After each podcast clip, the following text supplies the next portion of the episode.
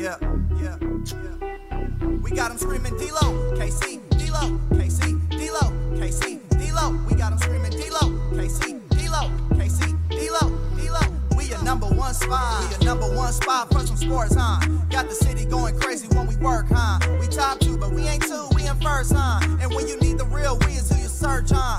D-Lo, KC, D-Lo, KC, D-Lo, KC, D-Lo. Number one spot. Young Zell there with the open and hammer. Come on, James. It's a victory Thursday, baby. You know what that means? We got to light the beam. Sacramento Kings get the win last night. 119 110. Young Zell, let's light it up. Come on.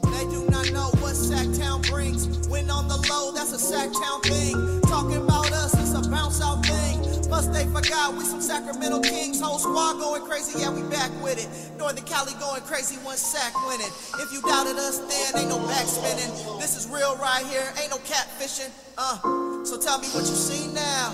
Coming down the lane off the rebound. It's 916 now. Look towards the sky like the beam now. Tell them like the beam, like the. Tell him like the beam. Our man Young Zell right there with the intro and the victory anthem. And we welcome you in here to the Thursday, February 2nd edition of D'Lo and KC. I'm Damian Borling. Acknowledge me! He is the creator of the Kings Beat and our ESPN 1320 Kings Insider. Uh, James Ham sitting in uh, for Kenny Caraway today. Uh, Kenny's traveling across the country with his family. He'll be back with us on Monday. James, come on, man. You got, I, I saw you bobbing your head a little bit to that Young Zell beat. Yeah, it's good. It's good stuff. It's good stuff, man. I'm not gonna drop. I'm not gonna drop Drake bars. That's what every that's that is literally what everyone is asking. Is are we getting ham bars uh, here today? Yeah, probably not gonna happen. probably not gonna happen. Maybe maybe Matt George will bust out in some bars for us. I don't know. Oh, maybe Matt George. Hmm. All right. Uh, Matt George will be with us, of course, in the three o'clock hours. It's Batty Thursday. Olivia Christian will be with us coming up one seventeen. Brendan Nunez coming up uh, at two seventeen. We got a full show for you today. We'll be talking a lot about the Sacramento Kings. Um, we've also got uh, the All Star announcement.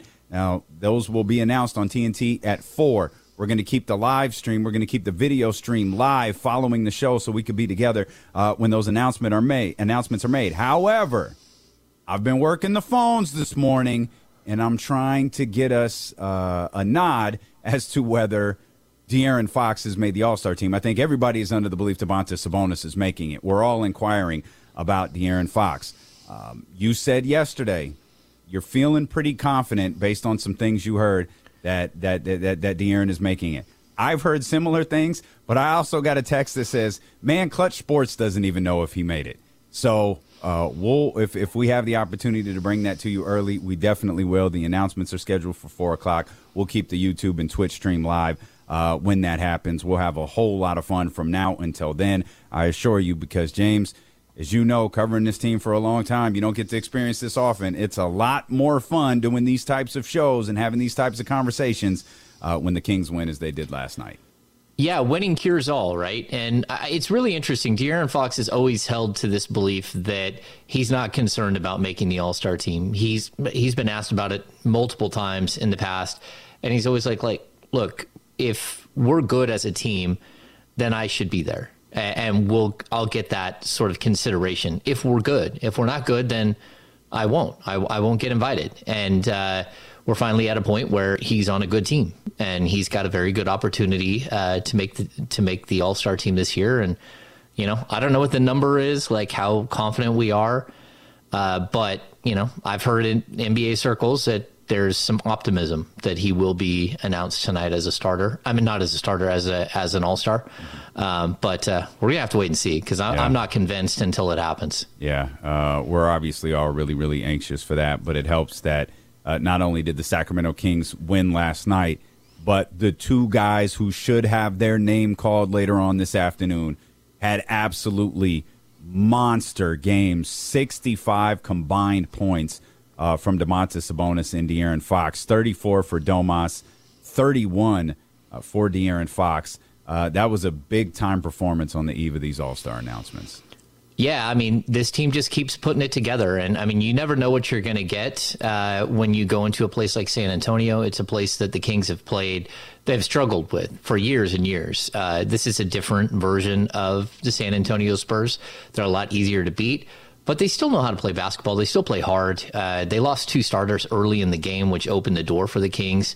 Um, but Sacramento never put them away. I mean, that was one of those games where I mean, you had Fox and Sabonis going. All of a sudden, you had Malik Monk going. And then you're just waiting for one or two other players to step up. Harrison Barnes ended up scoring, I think, eight points in the fourth quarter. And he hit a couple of big threes, had a nice dunk. And that's kind of what puts you over the top. So it's good to see that the Kings can win in a bunch of different types of ways. Yeah, Malik Monk, a, a, a, a, huge night for him. We'll spend a lot of time uh, talking about him as as the day progresses as well. I want to focus on on De'Aaron and Domas for a second because there are two things that really stood out in this game. I thought De'Aaron really asserted himself early again, and yet somehow it paled in comparison to what Domantas Sabonis did early in the game with 17 first quarter points. He they put the stat line up when he was at the free throw line, and I was so stunned by it. I thought it was wrong. I hadn't pulled up the box score. I didn't have the computer in front of me. I was just kind of watching the game, and I knew Domas had been scoring, but I didn't realize at that at that time. I think he was at 15. I didn't realize he had scored that. I think he had 15 and five or something like that before he wound up finishing the quarter with 17 and five. I I, I, I was absolutely convinced that the, the the graphic on the screen was wrong. Yeah, he went from 11 points to 17 in like 30 seconds. Yeah. Like it was, they just kept feeding him and he kept going right back to the line. Plus, you know, he hit a three point shot. That's how he got to 11. Um, and he hadn't been hitting many. Yeah, I think he's, he's three of his last 18 or something like that. He really hasn't taken a lot of threes, but he also hasn't hit a lot of threes. And uh, he just decided to go right at uh, Poeltl. And then when they went to Zach Collins, it's just like he was abusing Zach Collins. That, that got ugly. Um, and he was forceful and looked like that was his goal was to go in there and at least score 20, 25 points.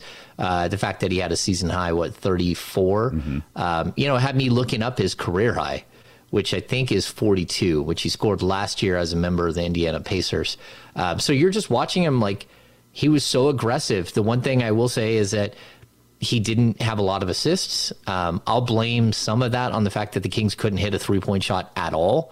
And so once the three point shot wasn't falling, you saw Sabonis really go into attack mode on the offensive end and kind of forget about the hey, if they're not going to hit him, I'm going to stop passing him and I'm going to start going to the rim and getting uh, buckets the easy way.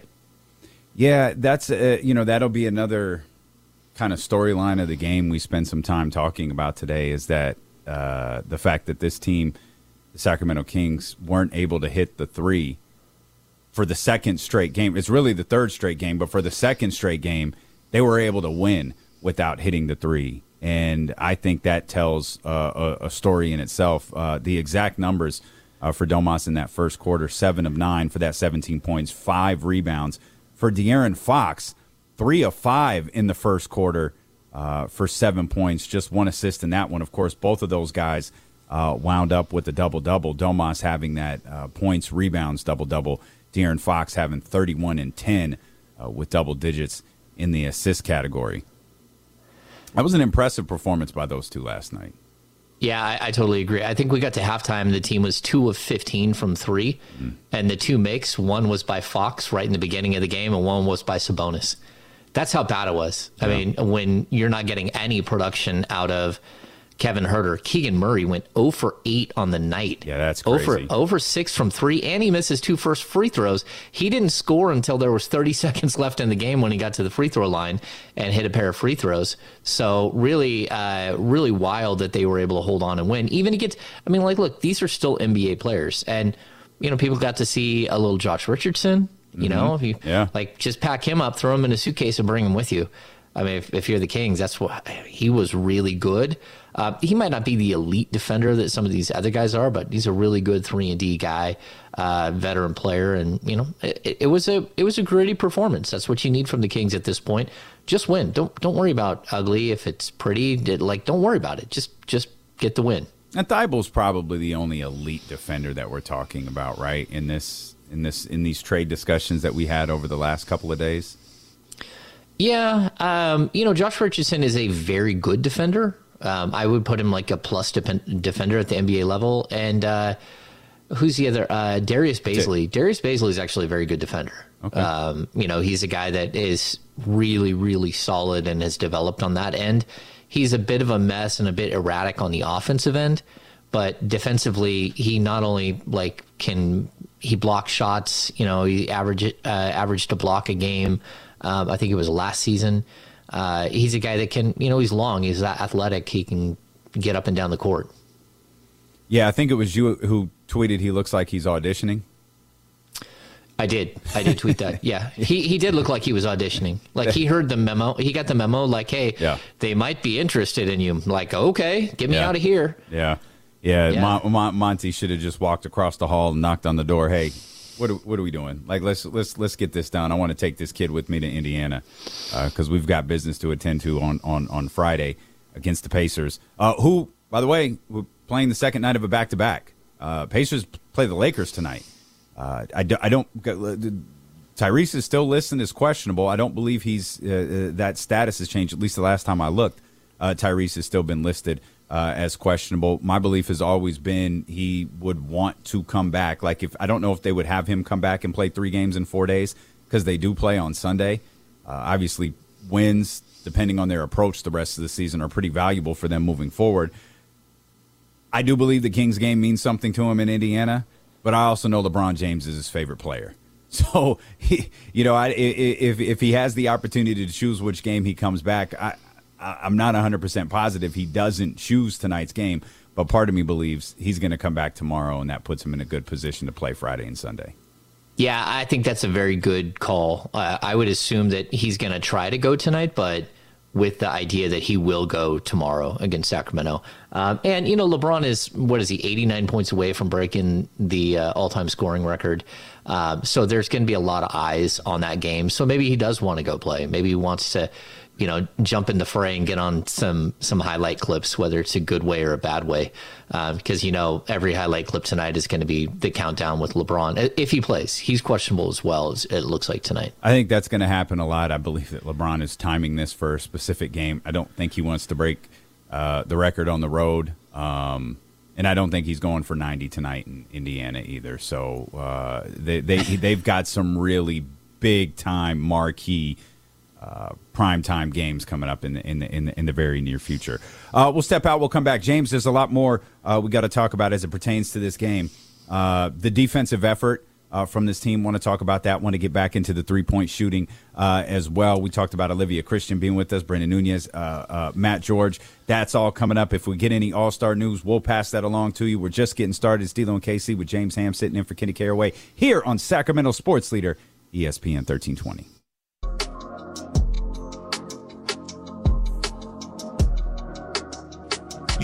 And KC continues. Streaming live on the Odyssey app. Hey, James, the beat's right there for you if you want to.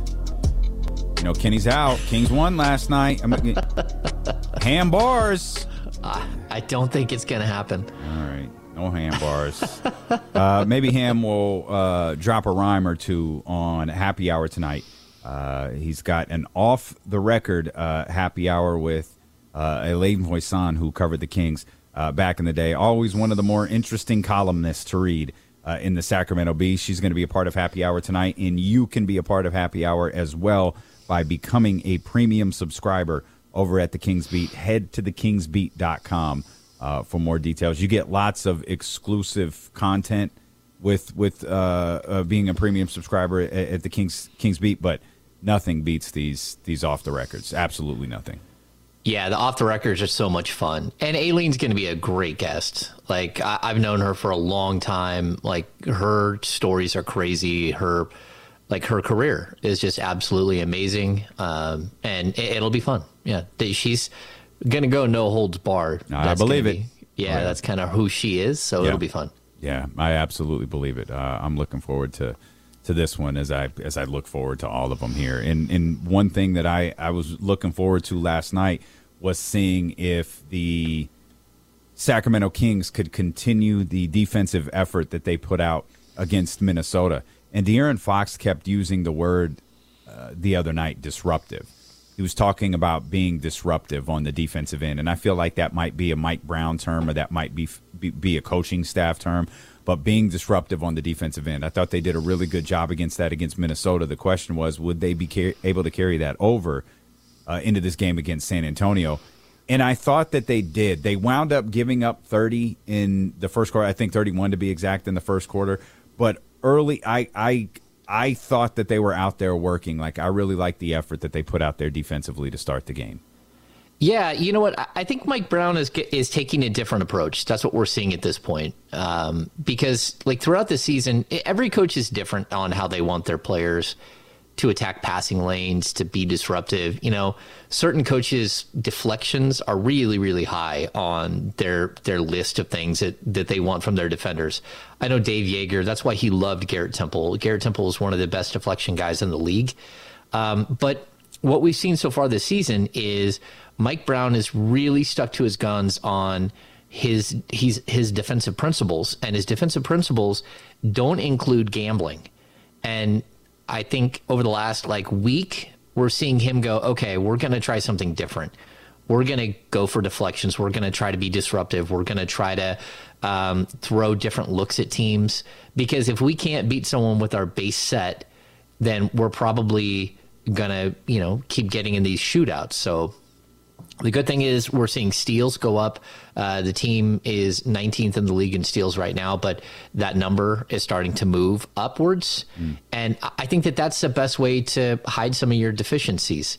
You know, again, De'Aaron Fox is like incredibly quick. If you let him play more like a safety than you do like a cover corner, you're you're going to get a lot of deflections. You're going to get a lot of you know uh, the the steals, the the fast break points going the other way. That's what we saw.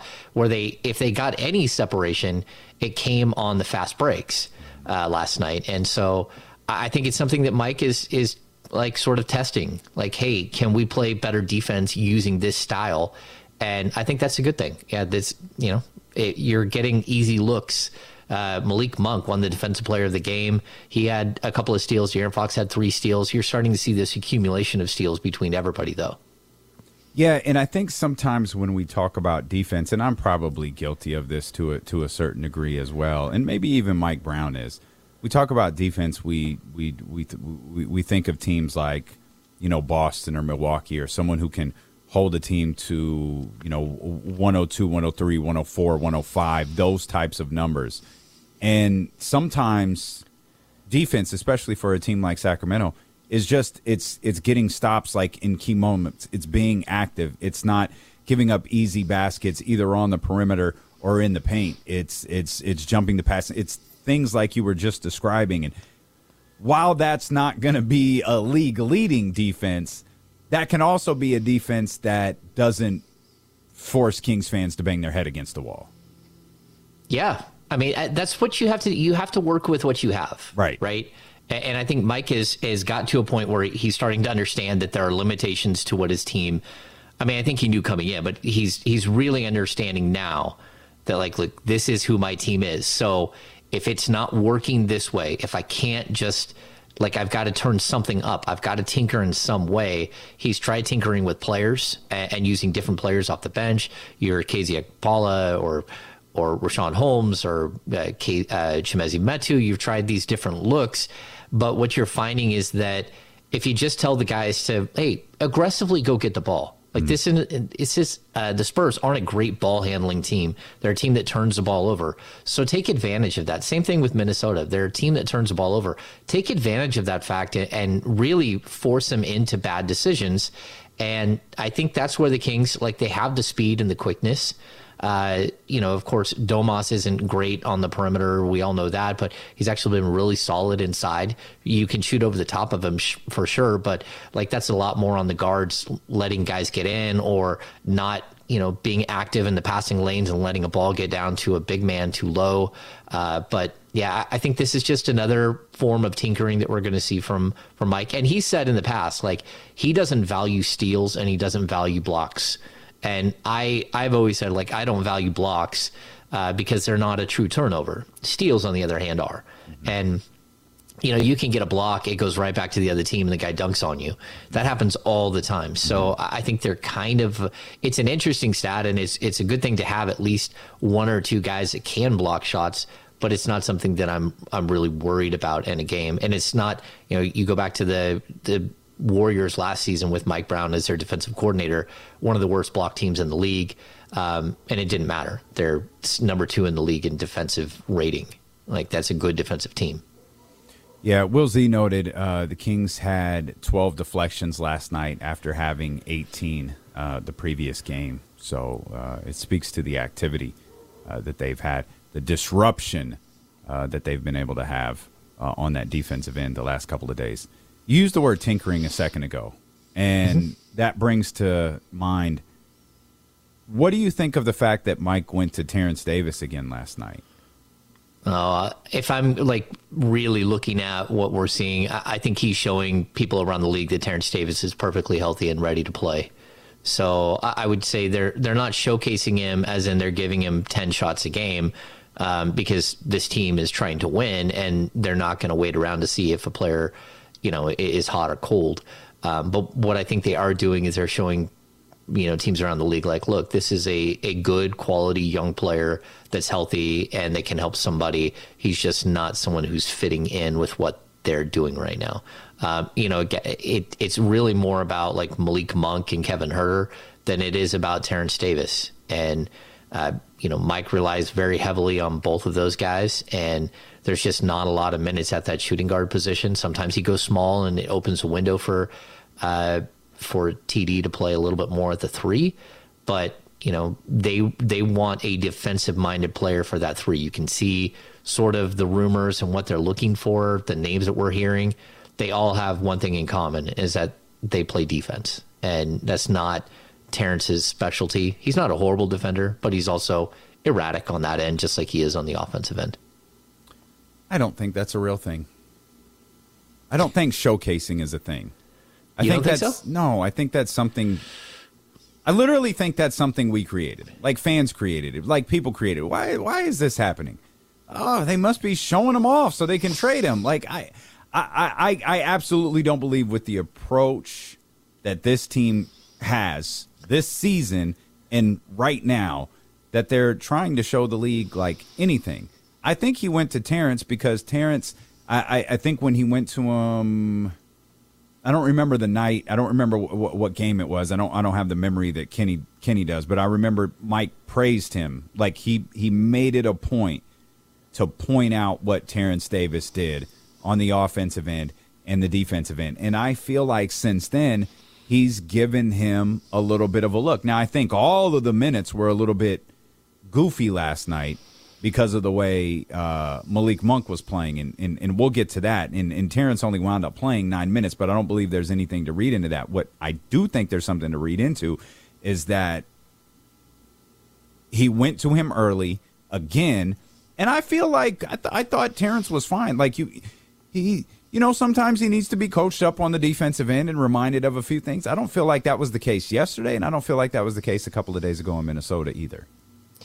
Yeah, I, mean, when I look at Terrence, and, and the reason why I say I, I don't think they're showcasing him because for me, showcasing is different. Showcasing is when like basically what Josh Richardson was doing last night. Mm. You knew a player, you know, might be uh, on their list, and so you want him to go out there. Hey, man, go out there and have a great game. And if and if you can show them something that they haven't seen from your game that makes them more interested in you, then that's great, right?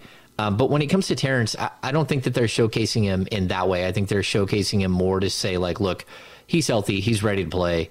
He's he's just not in our rotation. Mm-hmm. And, and, this is something that they did with Marvin Bagley last year, where you know he sat what the first 14 out of the first 15 games of the season, and then they they finally put him in for a couple of games, and it was more just to say, hey, look, there's nothing wrong with him. We're just going a different direction. And so I, I think it's possible that that might be what they're doing with Terrence. Uh, uh, yeah, with Terrence. Mm-hmm. But it's also like, look, if they don't end up making a deal at the deadline, you might need him. You might need him down the stretch to provide some sort of bench punch. And you know, it's a it's a player that the Kings, when they do have an injury, they go to him as their starter. So it's not like they they don't like him. He's just a guy who you know, is buried on a depth chart. Brendan Nunez tweeted a, a, a, few days ago. I was looking to see the exact day uh, that he tweeted it, but I'm not going to be able to find it quick enough. Uh, but essentially, what he said was go ahead and just give uh, Keegan Murray the rookie of the month now. Uh, well, the NFL listened to Brendan Nunez, who's going to join us uh, coming up at about 217, uh, as Keegan Murray and Paolo Banchero were named the NBA Western and Eastern Conference rookies of the month uh, for the months uh, for the month of January. Keegan was extraordinary. Obviously, last night was weird. Just one of those nights that happened. yeah. I was really happy he got to the foul line at the end of the game. Those two points felt fantastic. Uh, it felt so much better than than a goose egg. Um, but uh, that's the start of February. He can work on winning that. He can work on winning the the the February Rookie of the Month honors. Uh, he's got plenty of time left to do that. But 14 points, nearly six rebounds, uh, which is a hell of a stat after getting called out by Mike Brown for having zero, uh, and 49.5 percent uh, from the free uh, three point line in the month of January for Keegan Murray. Yeah, he's growing right in front of our eyes. It's it's really really cool to watch. He's uh, he's a really smart young kid. Um, his confidence is growing. You're getting to see him take teams off the dribble a little bit. He tried to he tried to catch a body last night and barely missed a dunk. Every once in a while, you're going to have one of those games mm-hmm. where nothing falls, and it can just be like a weird matchup or a weird sight lane in a building that you've never been in. Like there are all kinds of reasons why you can have a bad shooting night. Uh, but what he's been able to do, you know, with the the prodding of Mike Brown, uh, like Mike Brown wants him to to be more than just a three point shooter, and like his response on the on the rebounding side has just been spectacular this month, and it's something that he has to keep continue to grow. If he can be a guy who averages six seven rebounds a game, this is a great rebounding team. Right now, they're still in the top five as far as defensive rebounding percentage, if he can get up to you know six seven a game, they become one of the best rebounding teams in the league.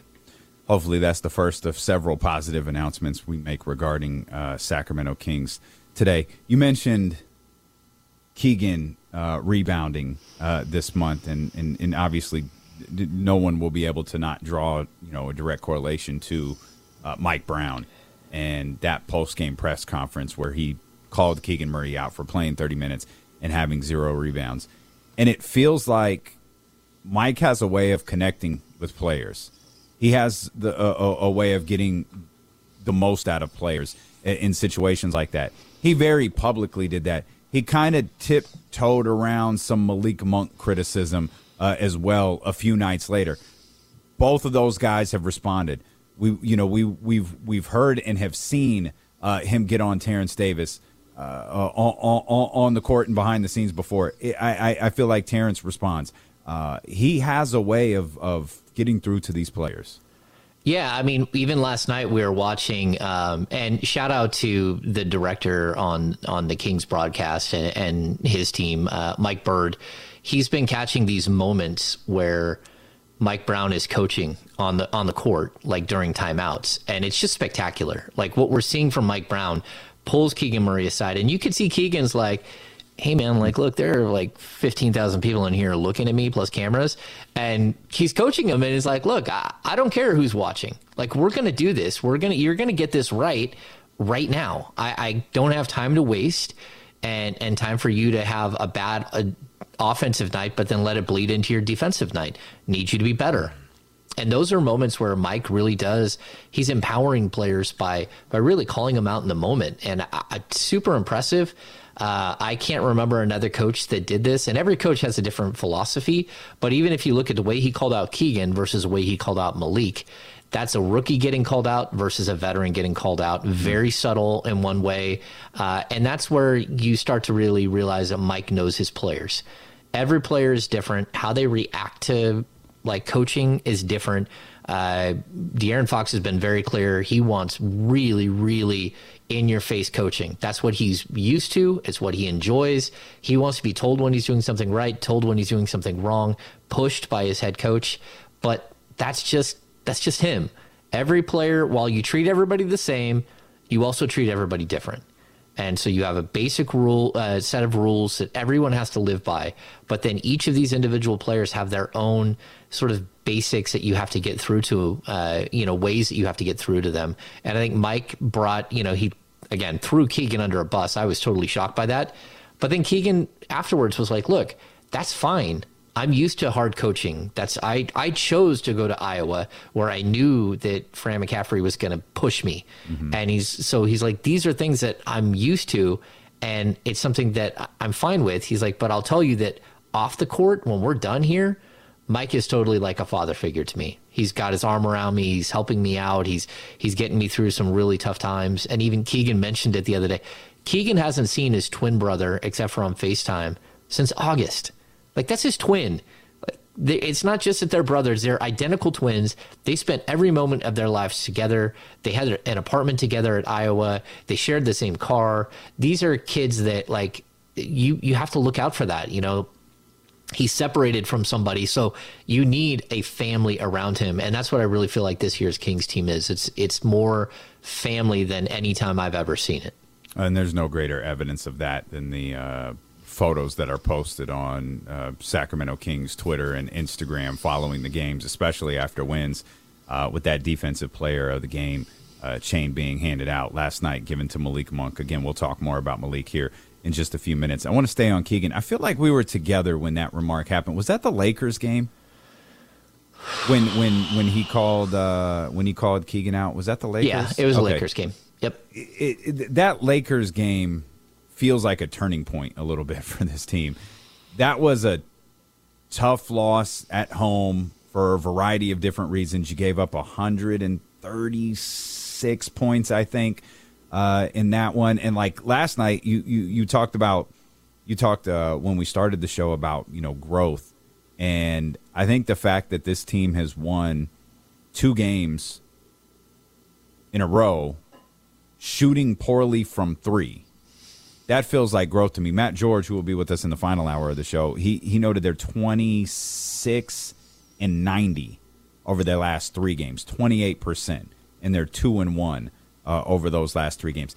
That was something they were incredible at. Like Kenny would say, scoring. That's their superpower. Uh, being able to do that, and it's it just really hasn't been there. They got above that one four, uh, 114 point threshold that we've talked about this week, where if they get above that, they're like 26 and 6 or some odd absurd number like that. If they get below it, uh, the number's just as equally uh, uh, absurd, just in the opposite direction. But it's not the 130, right? It's not when, when, and I think 130 was the number Mike Brown used when he said that's fool's gold. Like you can't, you can't win long term like that. Well, you can win long term like they played last night in the game before in Minnesota. Yeah, I mean, if we look at that stretch of games, first of all, they've gone nine and three since that that Lakers game, mm. um, but that was the first game where they scored 130 in their streak, where they had five straight games where they scored 130, and, and the only one they games, lost. Yeah, some yeah. of those games are perfectly fine, like 136 to 111, 135 to 115, 139 to 114. Those are all blowouts. Even the 132 to 119, those are all blowouts. So sometimes you can win that way but you don't want to rely on it. And so what we've seen since then is the defensive numbers are gotten better. You know, they're right now I think they're 21st or tied for 20th in the league in defensive rating.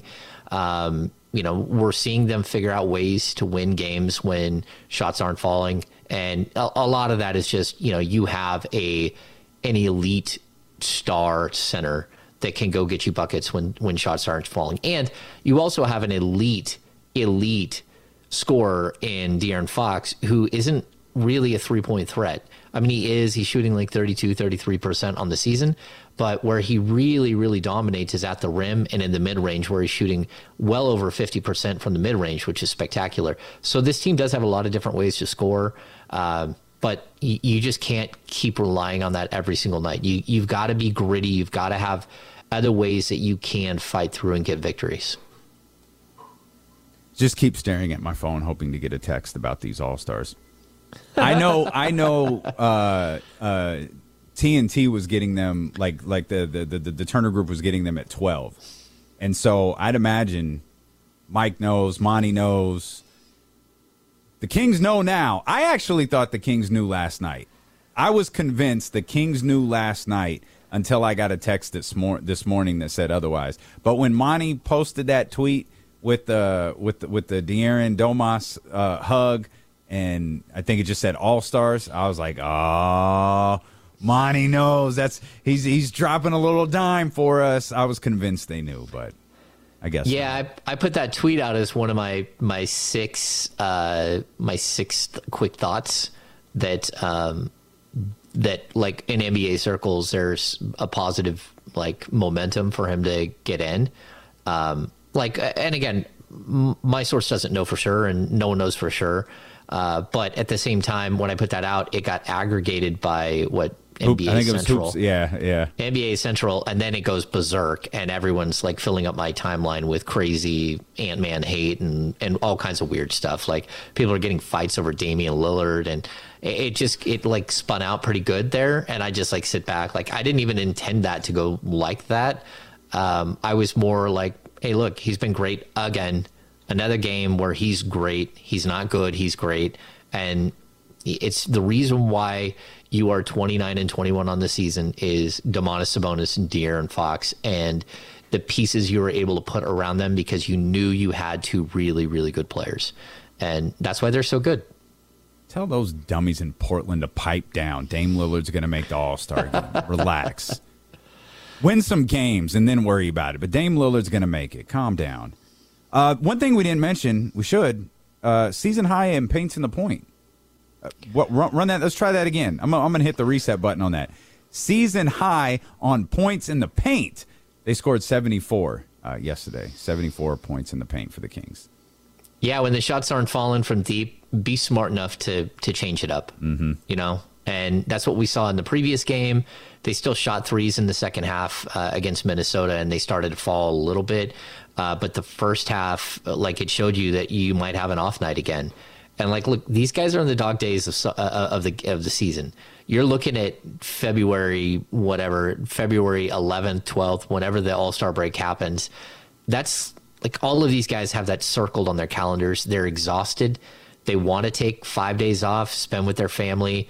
Uh, some of them will just, you know, just to relax. You know, a lot of these guys, they'll fly to the Caribbean like for that that mm-hmm. couple of days. They'll go to they'll go wherever uh, so it really does, uh, like, it starts to wear on them, especially when you're in the midst of a seven game road trip. Like, sometimes, like, the travel isn't great, the sleep isn't great, the bed you sleep in isn't great, and you come out and you're a little flat. You don't have what you your normal juice. And again, we're seeing this team figure out ways, and, and that's really cool because it's not all based around like one or two players. You have your one or two players that are stars but then they have this collection of players that each of them can step up on any given night and really make it uh, make a big difference, whether it's Huerter or Barnes or uh, Monk or name that the Keegan Murray, uh, Trey Lyles, whatever it is. They've got a bunch of guys that can hit, hit you for twenty or twenty five on any given night. Well, there's been a big difference in the first 50 games of this season, James, and I want to talk about that when we return. We got Olivia Christian coming up about 30 minutes from now. Uh, we got Brendan Nunez after that. We got Matt George in the final hour of the show. So much more ahead here. It's D'Lo and KC with James Ham sitting in for Kenny Caraway here on Sacramento Sports Leader, ESPN 1320.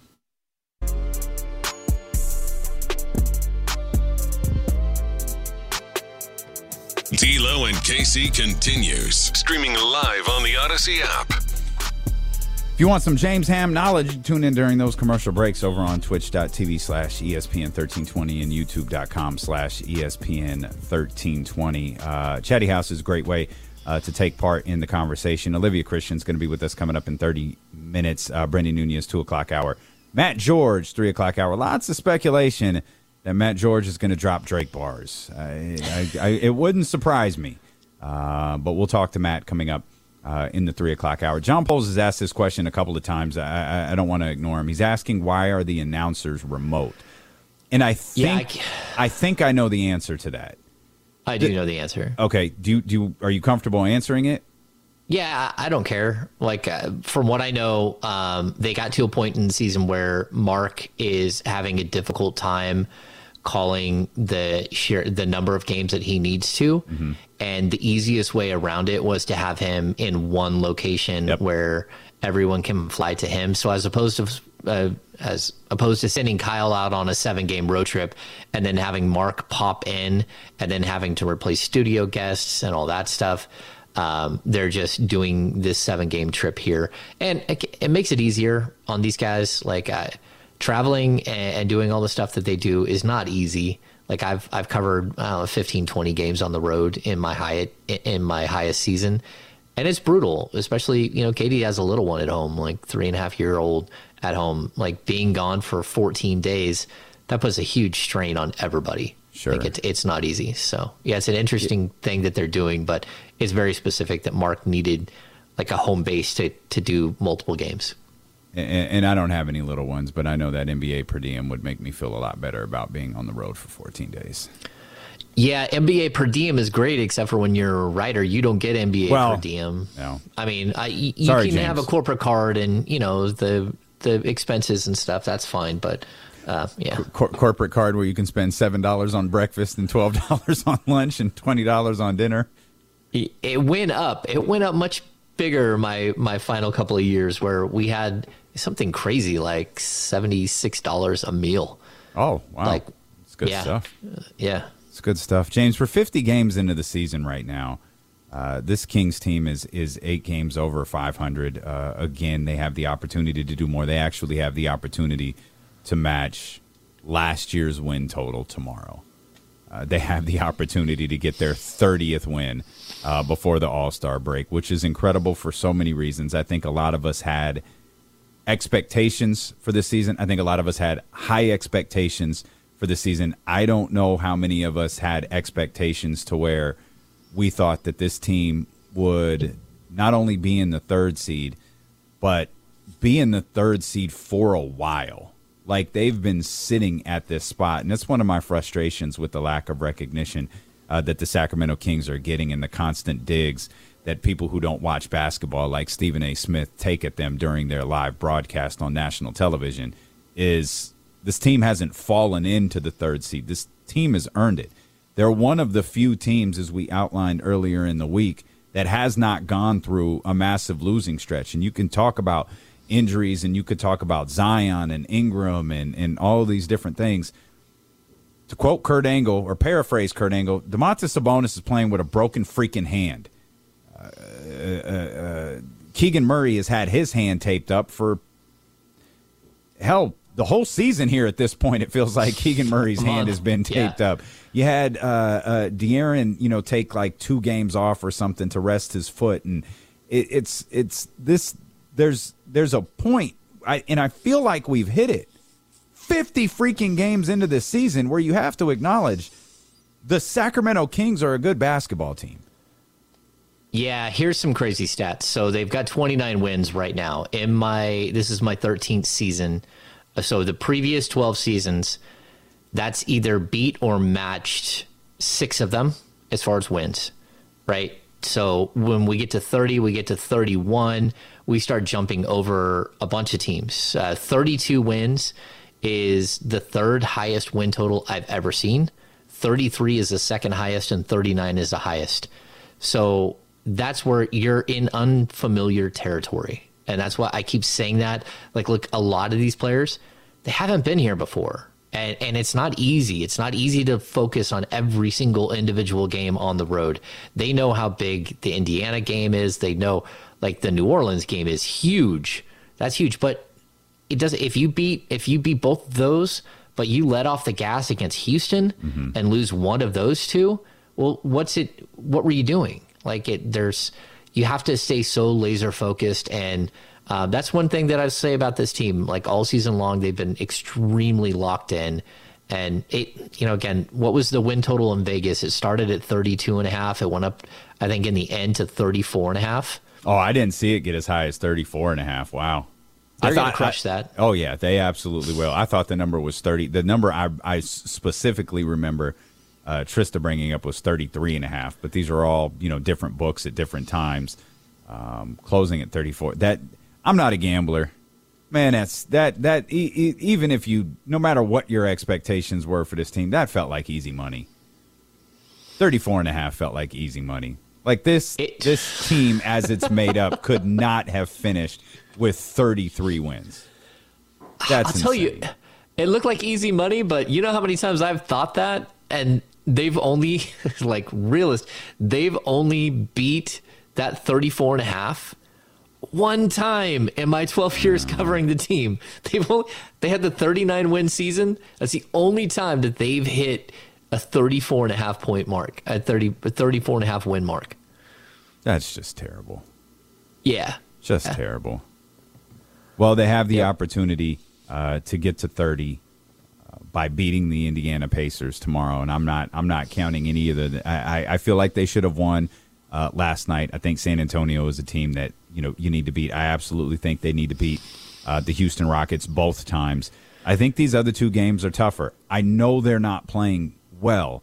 Uh, I, Indiana will be interesting because of the, the the Tyrese Halliburton factor, and it just appears that that is an absolutely different basketball team when Tyrese Halliburton can't beat on the floor there for him. The evidence shows that it is a completely different basketball team when Tyrese Halliburton isn't around, and I don't know what it means if it's his second game back or his first game back or, or, uh, assuming that he does come back, and I, I, I am of the belief that he will, but still, I- I don't look at the next two as I did San Antonio or as I will Houston. Those are different teams. I don't know what in, I don't know what direction Indiana is going to choose to go in. You know, I think we're entering that territory that you talked a lot about before the season started. Is teams would give it a go and kind of see what happens. And obviously, they, much like Sacramento, Indiana exceeded a lot of expectations. Indiana exceeded almost everybody's expectations before the season started.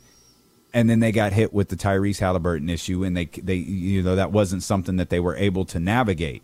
And so, how do you approach this final stretch? Do you try to make the play in, or does Tyrese start getting some load management games moving forward? Like I, I, I think we're starting to enter that time, and you talked about that a lot before the season started. But if they want to continue to win games, and I absolutely believe that team is going to want to win tomorrow, I think they're desperate. New Orleans is they're they're extremely desperate uh, to get a victory here leading into the All Star break. I don't look at these next two games the same way. Yeah, I mean, if you look at San uh, at New Orleans right now, they've lost nine in a row. They've they were the number three seed before the Kings were. They've plummeted. Like what's happened there with Zion out, with uh, they had uh, Brandon Ingram out for a while. They have some a little bit of disjointedness with what's happening with uh, Brandon Ingram and his toe. Um, nine in a row is catastrophic for a team. I mean, that's you're you're getting into danger zone for a head coach, and I'll point out that the Kings play Indiana tomorrow, and then they play New Orleans on Sunday. The Pelicans will be on the third night of a uh, of well, the third game of three and 4 mm-hmm. So they play Thursday night, they play Friday night, they have Saturday off, and then they play Sunday. That's a ton. That's a ton of games between now and then. The Kings have two, they have three. You know, between now and Sunday. So I mean, that's that. They're going to be. You can't let them off the mat. This is one of those games where you have a team that you basically can put out. You can just shut them down and, and make them no longer a factor for the area that you want to be in the playoff standings. And it's whether or not you show up and you do it. And it doesn't matter who's playing for them. You need to show up and you need to have that one last hammer that hits them and and put them in a bad situation. And uh, like who knows if how the Kings will handle that. The Kings, of course, have a back to back the next day, but their back to back is way different. That's that's in Houston. Like that's not that. It's a short plane flight. It's not a good team. It's a young team that's making mistakes, uh, who's missing players. Like that is an opportunity to get you know really really make this into a great road trip. Right now, it's solid. You need two more wins to to be at 500 for the road trip out of the next four. If you can get three or four wins, this becomes the reason why you are hosting a home playoff series. Yeah, I'm I'm glad you mentioned that. We didn't bring this up yet, but Portland beat Memphis last night. So the Kings actually grabbed a game on Memphis and while they're not while they're not sputtering in the same way that the Indiana Pacers did, that it's crazy. They've been without Desmond Bane, they've been without Ja Morant for large stretches, but the guy who seemed to hold everything together was Steven Adams. and they have really, really struggled without him uh, losing to Portland last night. That's a tough one, and and who he root for. I was more of the mindset oh, Memphis is going to be fine, just knock Portland further down, and now all of a sudden the the second spot becomes just a little bit more uh, within striking distance. Yeah, I mean the Kings are only what two and a half games out, uh, and the other big game was Minnesota uh, beating the Warriors last night. Yeah. You know, if you're the Kings, you really do have to look at at uh, the Clippers and the Warriors as teams that are going to fight you for the P- Pacific Division, and you need to you need to have those guys lose games. So I would I would take a Minnesota win over uh, over Golden State anytime. Like Minnesota's going to be a perfectly fine team come playoff time. There, especially when they get KAT back and whether they can make that work. The one downfall is that they don't have a lot of time to put it all together and see if they can find some sort of chemistry between uh, between KAT and Gobert. Um, but that's it, they're a scary team. But the Golden State Warriors are the reigning champs. They know how to to get into a series and and beat you in a million different ways. And like whether they're down on their luck right now or not, that's not a team the Kings. The Kings don't want to be a three six against the the Golden State Warriors.